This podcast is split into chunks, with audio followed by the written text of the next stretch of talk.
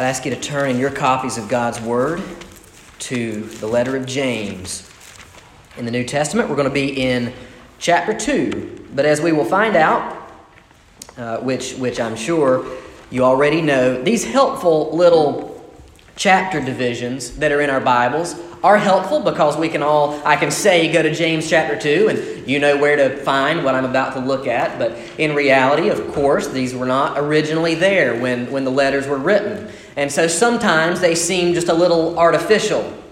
Sometimes they seem a little like, uh, uh, you know, when we read a chapter book, sometimes the next chapter deals with something completely different than the last one. Well, this is an example in the Bible of where James is continuing in the same vein. And so nothing has really shifted gears as we step into chapter 2. He's building on what he's already said. But before we read this text, uh, you know, I, I, may have I may have told you the story either on a Wednesday night or Sunday night, maybe even a Sunday morning of, of the time um, when I worked at a bank. When I got out of college, I had determined that, that I wanted to continue serving as a youth minister, and the Lord gave me six years at a, at a church, and He richly blessed our family during this time. I was in seminary. We didn't have any kids, and I needed, um, needed to work another job. And so I, I worked at, at the bank. I was happy to find this job because when I graduated college, the economy was not doing so well.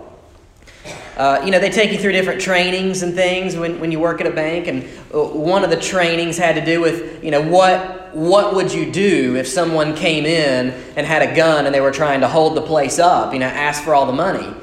Um, by the way, if you're ever asked that question working at a bank, the answer to that question does not include the words like Chuck Norris would do. Okay? Just word to the wise. Okay. Um, so, but after a period of time of working there, uh, a, a job came open. It would have been a promotion at another branch, and my manager put me up for it. And so I was thankful for that. And I went there, and during the interview portion of, of this, you know, considering me for this job, um, the manager asked me a question. The main question that still sticks out of my mind, she asked me a number of questions. The main one that still sticks out of my mind is this what would you do if a customer was upset and they came to you and said, If you don't do what I want you to do, I'm going to take my money elsewhere? You know. Well, young, naive Greg thinks to himself, and I just kind of answered. I said, Well, we, I think we should determine if we've done something wrong or if, if they're justified in what they're upset about. And if they are, then I think we should make it right. And if if they're if they're not justified, we'll have to say, well, you know, I'm sorry, but this is kind of the way it is. You know, you know, sorry. Um, well, that was not the right answer. I learned. The right answer was something more like this. The manager replied to me and said, Well, it really depends on how much money they have. That's what she said to me. You know, friends, the way that the world looks at people usually involves some kind of math like that. What can you do for me? Or what can you do to me? And then we respond to people, we're tempted to respond to people based on what they can do for us or what they can do against us. But the reality is, James tells us that for believers, this is not the way. This is not the way.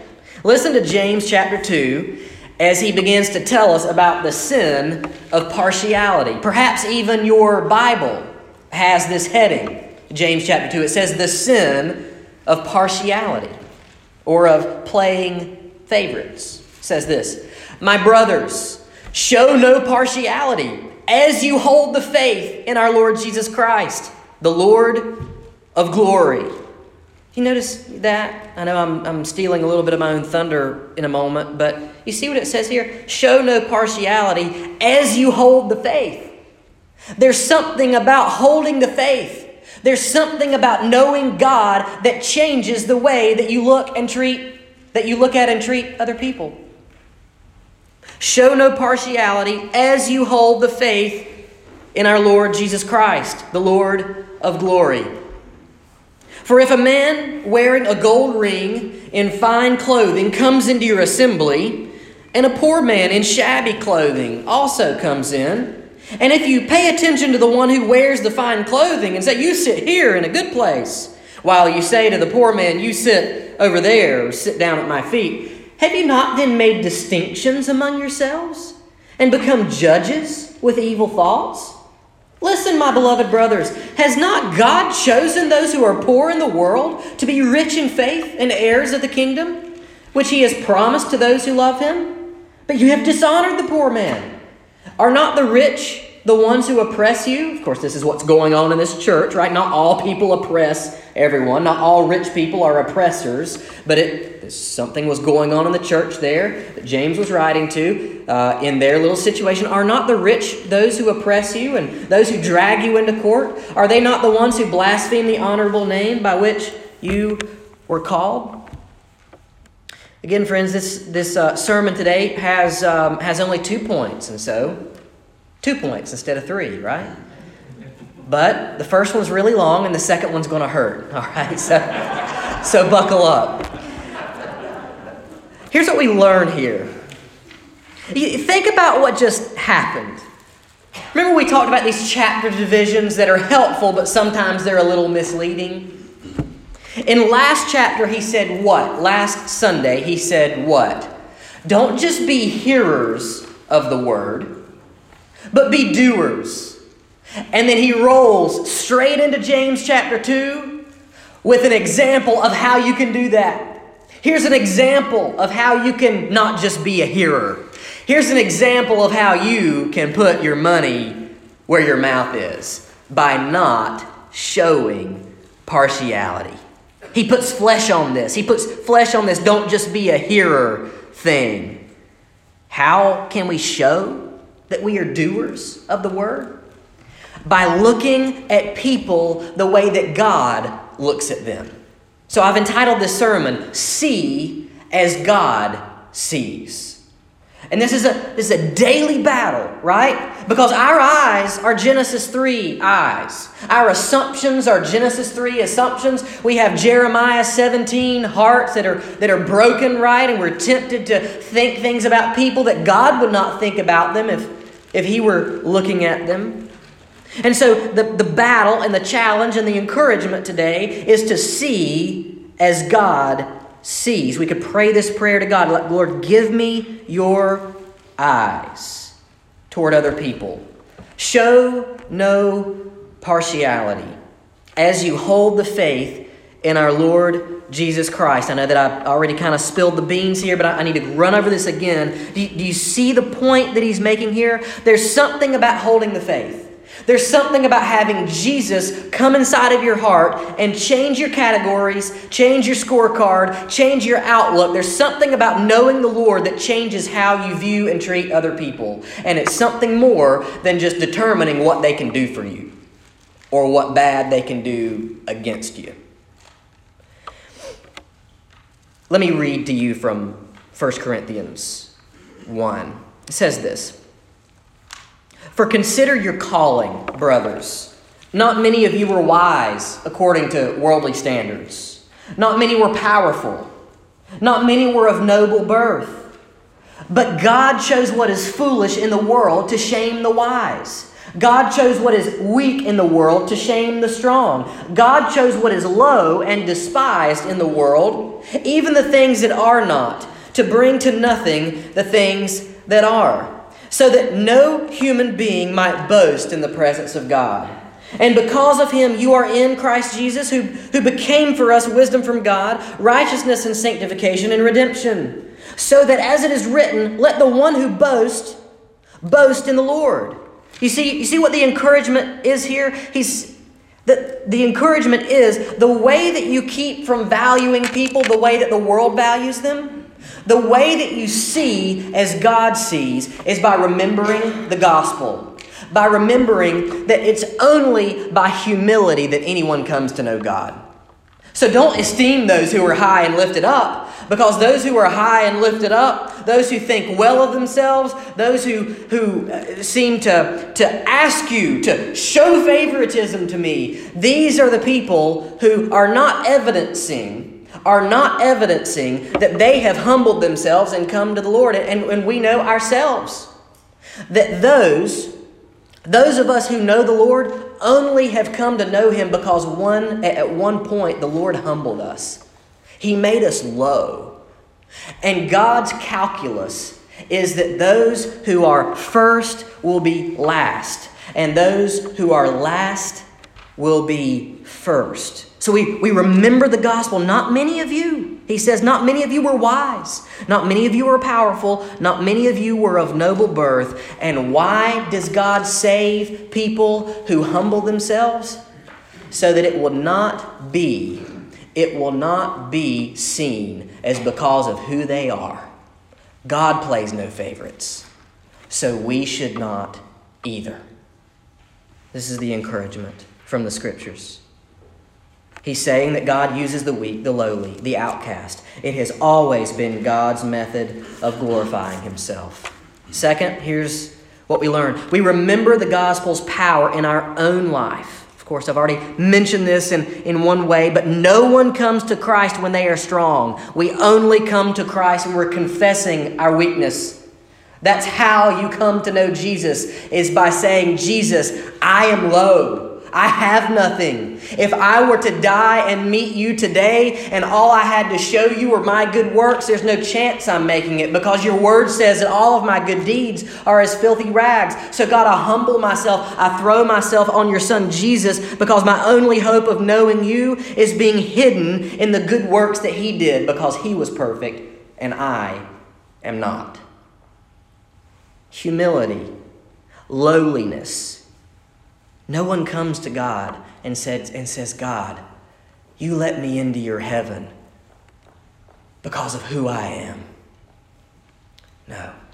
Anyone who knows God comes in because of who Jesus is. And that is our only hope. He continues this way Have you not then made distinctions among yourself and become judges with evil thoughts? See, this passage paints a picture. A, a rich man comes in, he's, he's, uh, he's, he's adorned with all the trappings of wealth, and he has the, the rings and the clothing, and he, and he desires to, to sit in the preferred spot. And not only that, but the church folk desire to give him that desired spot, right? This is a man who can do something for us. We better treat him well.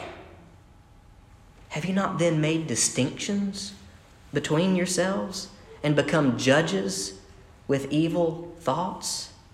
Let's review the scriptures. What do the scriptures say about how we should calibrate our view of other people? Matthew 5 3. Blessed are the poor in spirit, for theirs is the kingdom of heaven.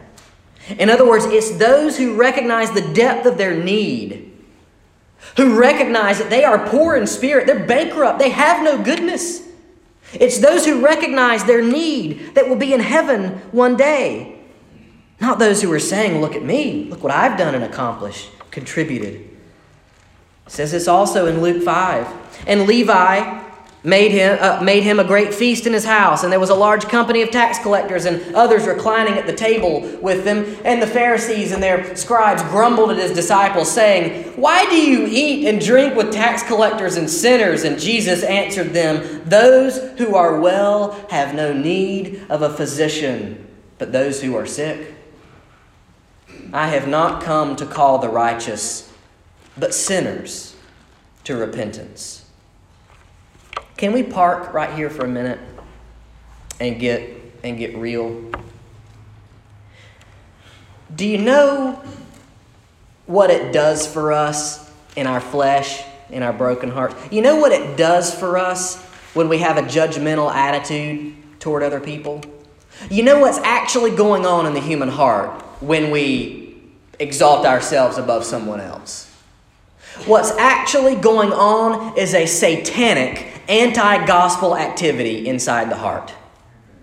Here's what it is it's, it's, it's trading the gospel for some other standard of goodness. It's saying, I'm a good person. I can be accepted because I haven't done so and so like that person over there. Or at least I haven't X, Y, or Z. Or at least I'm not whatever the case may be. It's trading the gospel, which says you have no goodness. And it's instead saying, you know what? Yeah, I believe that gospel stuff over there. I think that's a pretty neat story, and I've already punched my ticket to heaven, right? VBS when I was seven years old, or whatever the case may be. But listen, I actually, you know, when I get to heaven, uh, I'm actually, you know, Jesus kind of has me on the little express lane. I have the wristband like at Disney World or whatever because I am a little better than so and so. Having a judgmental attitude t- toward others isn't bad because it's unattractive. Having a judgmental attitude toward others is bad because what's going on in our heart is an attempt to find justification outside of Christ. Jesus is the only one who makes us good, not our comparisons with other people. So, friends, run away from that. Don't compare yourself to others right? You can always find someone who's a little lower than you, right? Honestly, it's not that hard. Being judgmental is one of the easiest stinking things to do in the world. I mean, seriously, you can always, you just, I mean, just ride down the road between here and Clarksville, you'll find somebody who's poorer than you, less, you know, done less good works than you, or given less to the church. I mean, it doesn't take much. It's one of the most lazy things in the world. And friends, if that's your rubric, I'm afraid it sends people straight to hell. So don't do that. Instead, look to Jesus. The time we spend convincing ourselves that we're better is time spent deceiving ourselves thinking that we don't really need Christ. Jesus is the only hope of goodness that we have. Listen to what it says in 1 Samuel. They were trying to pick a king, right? They were trying to figure out who's going to be the king, who is God chosen here. When they came, they looked on Eliab.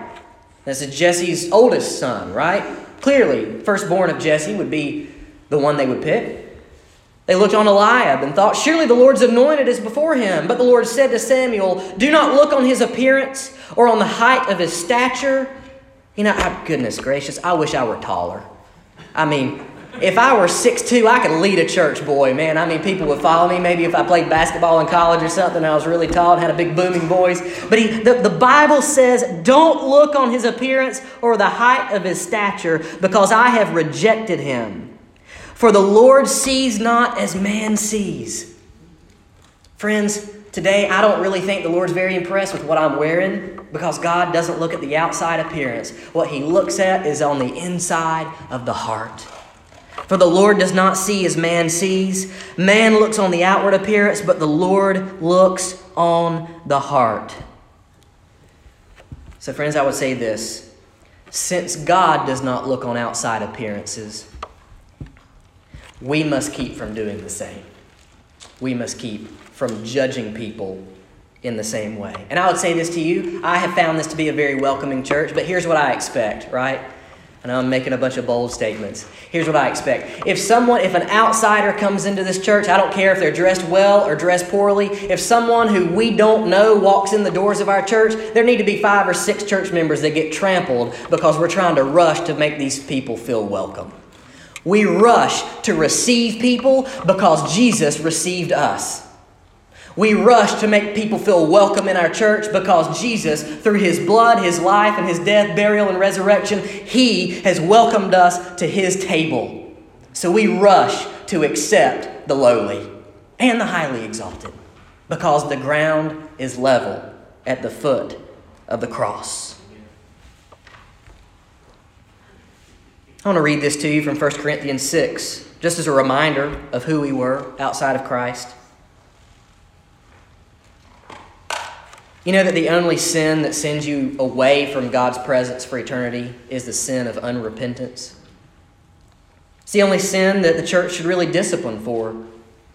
Churches sometimes have to discipline people and say, listen, brother, you got to come back. this attitude, this, you know, sister, this, this, this sin pattern that you're running towards, uh, you say you follow Christ, but you're not acting that way. We, we want to call you back. Nothing, the church, church really doesn't discipline for any sin, and God doesn't send people away from His presence for eternity for any sin other than the sin of unrepentance. Listen to what it says here in 1 Corinthians 6. Do you not know that the unrighteous will not inherit the kingdom of God? Do not be deceived.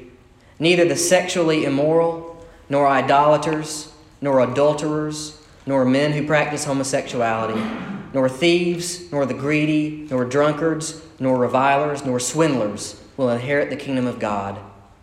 And such were some of you. But you were washed, you were sanctified, you were justified in the name of the Lord Jesus and by the Spirit of our God. Friends, there is no sin too strong to send you out of God's presence if you return to Him in repentance and in trust and in faith. Yes, we have consequences for our sins. Sometimes consequences follow us for the rest of our lives. But the reality is, in Christ, we can be made clean no matter what you've done. If God doesn't look at the outward appearance, what does He look at? It's a good question to ask. What does God see? All right? Because whatever He sees, we should be trying to see. We should be practicing looking at people the way that God looks at them, right? Here's what God sees when He looks on a person image bearer. He sees an image bearer of God. When we look at people, this is the, this is the, the take home, right? This is where the rubber meets the road. This is what we can practice this week. When you look at someone, I don't know if you go if you're going into town and you see someone panhandling or whatever the case may be, and you're tempted to think to yourself, like sometimes people frustrate us. We think these people need to go get a job or whatever. These thoughts crop up in our hearts. We need to train ourselves to have the first thing that crosses our mind when we see someone who might frustrate us or someone who's difficult, who, you know, there are people in our lives who are EGR, right? Extra grace required, you know? I don't know, you may have an EGR person in your life extra grace required. But when you see these EGR people, or even enemies that you have, pray you don't have enemies. The first thing that should come into our minds when we see them, before thoughts of frustration or thoughts of anger or thoughts of whatever, image bearer image bearer of God. When you turn on the TV and you see people taking to the streets doing things that you think are ungodly and unrighteous, before our hearts are drawn to anger, our hearts should be drawn to sorrow because here is an image bearer of God who is worshiping something other than the God in whose image they're created. The first thing that should come to our mind when we look on other people is image bearer. These people have value because God has created them in the imago Dei, in the image of God. I told you that the first point would be really long, and that concludes the first point. The second point's going to hurt a little bit. I don't know. I just thought that was a funny thing to say. Maybe it'll hurt, maybe it won't, right? Here's the second point resist the fear of man. You know what partiality is? You know what playing favorites really is? It's the fear of man. The fear of man is this it's being concerned, so concerned with what people can do for you or what they can do to you that you lose sight of the fear of God. That you're tempted to make wrong decisions because you fear what this person may do or what they can offer you. The fear of man is considering also considering the opinions of people more highly than the opinion of God. And friends, this is the chief sin of our day in the day of social media. I mean, my goodness, what the scientific studies have told us about dopamine addiction when you, you know, you get on social media and, and the more likes you get on Instagram or on Facebook or whatever, and these little chemical dumps happen in your brain, and it trains you to go back, and people pull their phone out, and next thing you know, they've opened up their app. They don't even, before they even realize it, right? It's like the first thing you pull your phone out, you mean to do one thing, and, but you've opened up the app, right? It's because our brains have been like retrained to to, to, to go and, and to find approval from other people. See what approval has come in. Maybe, maybe five likes, maybe seven, or maybe 17. What kind of approval have I gotten in the last six minutes that I haven't looked at my phone or my computer? But what the scientific studies have told us, you know, about, uh, about approval, God has said long ago is that the fear of man is a trap. Living for the approval of other people is a trap because it is actually idolatry. It is trusting in the approval of others instead of in the approval of God. And, and if we go down this road, we become so intoxicated with what other people can give us, what other people can do for us, that they become our God instead of God Himself. That's the danger. But, friends, here's the reality if we're fearing God, if our heart is full of the fear of God instead of the fear of man, if, if other people don't have the keys to what you need, they can't take what you've got. If you don't give people the keys to what you need, if they don't hold those keys, and they can never take what you've got. The reality is, we need to live for something bigger than the fear of man. We might be tempted to treat people differently based on the good they can do for us or the pain they can cause. This is a temptation in churches. As a matter of fact, just a, two weeks ago, I believe, a pastor that I know in South Carolina, I know him loosely. He's not a, not a friend, but he's more of a, an acquaintance. This church member of his, in, in I think a very ungodly way, publicly, didn't send him a private message, but wrote on his like news feed. You know, people can do that. You go on somebody and you type something and it said from this person to this person. And he said, Pastor, if we don't change, I won't mention what he said, if we don't change this, I'm taking my tithe money elsewhere. In other words, show me favoritism or else, Pastor. You see the satanic nature of that? Using your money or your church membership as a bargaining chip before God? Oh, I pray that this pastor called his bluff. I hope this pastor invited this man to make good on that threat because that church would probably be one church member healthier if he left. I hope he did. You know what the Bible says about justice? It says, Do not pervert justice. Do not show partiality to the poor or favoritism to the great, but judge your neighbor fairly. You know, the Bible, sometimes uh, people who are very antagonistic against the church, they know one Bible verse, and that's from Matthew 7, where it says, Judge not, lest you be judged, right? Well, you know that there are plenty, there's plenty of other context around that. As a matter of fact, a couple verses later, it says, Judge with a right judgment. Actually, is John 7. It says, Do not judge by appearances, but judge with a right judgment. John 7 24. Deuteronomy 10, again from the Old Testament, says this The Lord your God is God of gods and Lord of lords, the great God, mighty and awesome, who shows no partiality and accepts no bribes. He defends the cause of the fatherless and the widow. He loves the alien and gives him food and clothing. Friends, the reality is this we don't show favoritism. We're going to do it imperfectly, right? Our hearts have temptations. We're going to stumble, right?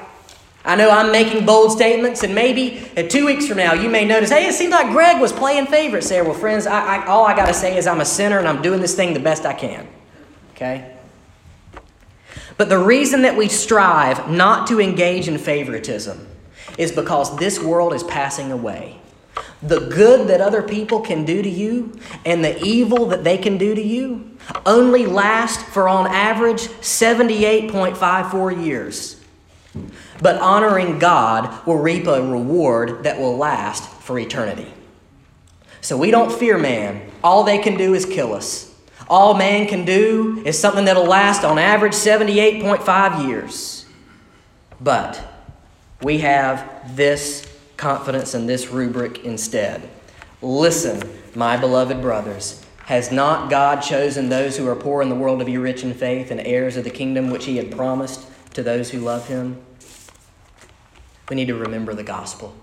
Three things, four things that we can do with this. First, remember the gospel. Rehearse your great need for God. When you sense these little things cropping up in your heart, these little other ways of justifying yourself, well, I, at least I'm holding down a stable job. Well, at least I haven't gone off into that sin pattern. Well, at least my name's not X, Y, or Z. When you see these things cropping up in your heart, remember what Scripture says that you came into this world with nothing you, were, you came from dust. The only reason that God has accepted you is because of what Jesus did, not because of what you have done.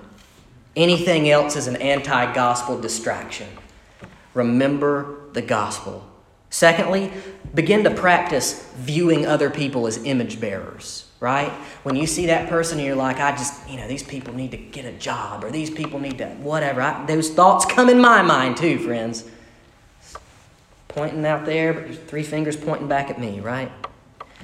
When you find yourself tempted to think disparaging thoughts about a person, practice saying to yourself, No, this person is first and foremost an image bearer of God.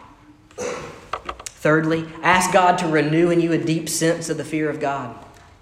The only way to push out the fear of man is by filling your heart and your mind with the fear of God. You can't serve two masters. There can only be really one person who takes residence up in our soul. Replace the fear of man with the fear of God. And then I would say this lastly maybe for some, maybe you thought that God will accept you based on who you are or what you've done. Maybe those thoughts in the back of your mind, you would never say it out loud in a Sunday school class, whatever. But just remember this God shows no favoritism. He's not going to let you in based on what you've done because you're no better than the next person. The only goodness that He sees is the goodness that His Son earned. And if you're, if you're hidden inside the robe of that goodness and that righteousness, if you have by faith asked Christ to become your Lord, then you're hidden inside of Jesus' goodness. But if you haven't, then you're not.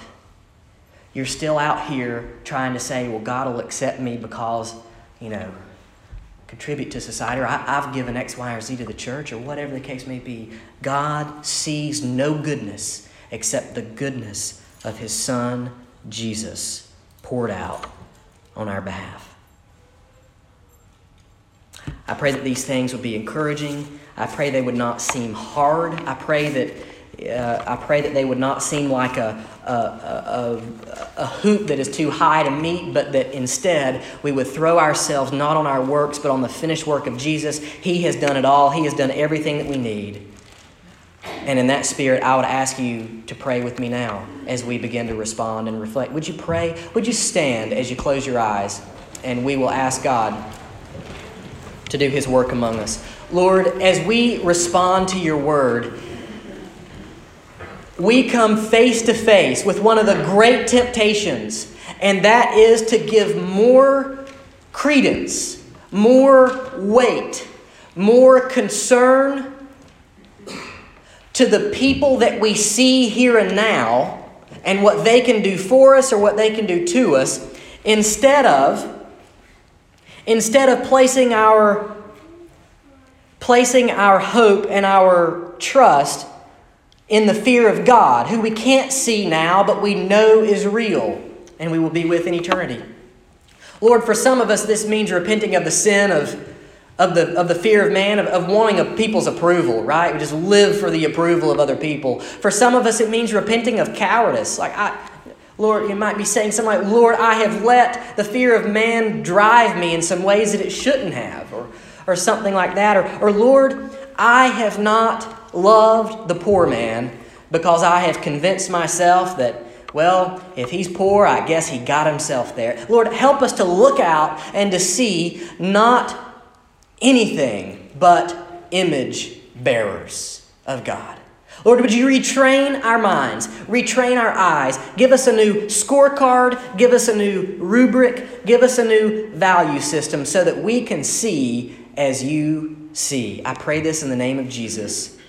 Amen. Friends, with everyone continuing to stand with your eyes closed, I would just ask you, I would ask you as, as Miss Dawn begins to lead us in a time of reflection and response. Is there some kind of response that the Lord requires of you from James chapter 2, verses 1 through 7? Whatever that is, if you just need to say a quiet prayer in between the pews and say, Lord, would you free me from the fear of man? Would you help me to love the poor? Or if it means, Lord, I, I recognize today I've only been I've been trusting in my works and, and, and God, you don't play favorites either, so so I need to I need to begin a relationship with Jesus today. I need to be hidden inside his robes, his goodness, his righteousness. Whatever the case may be, I would ask you today to respond to the gospel.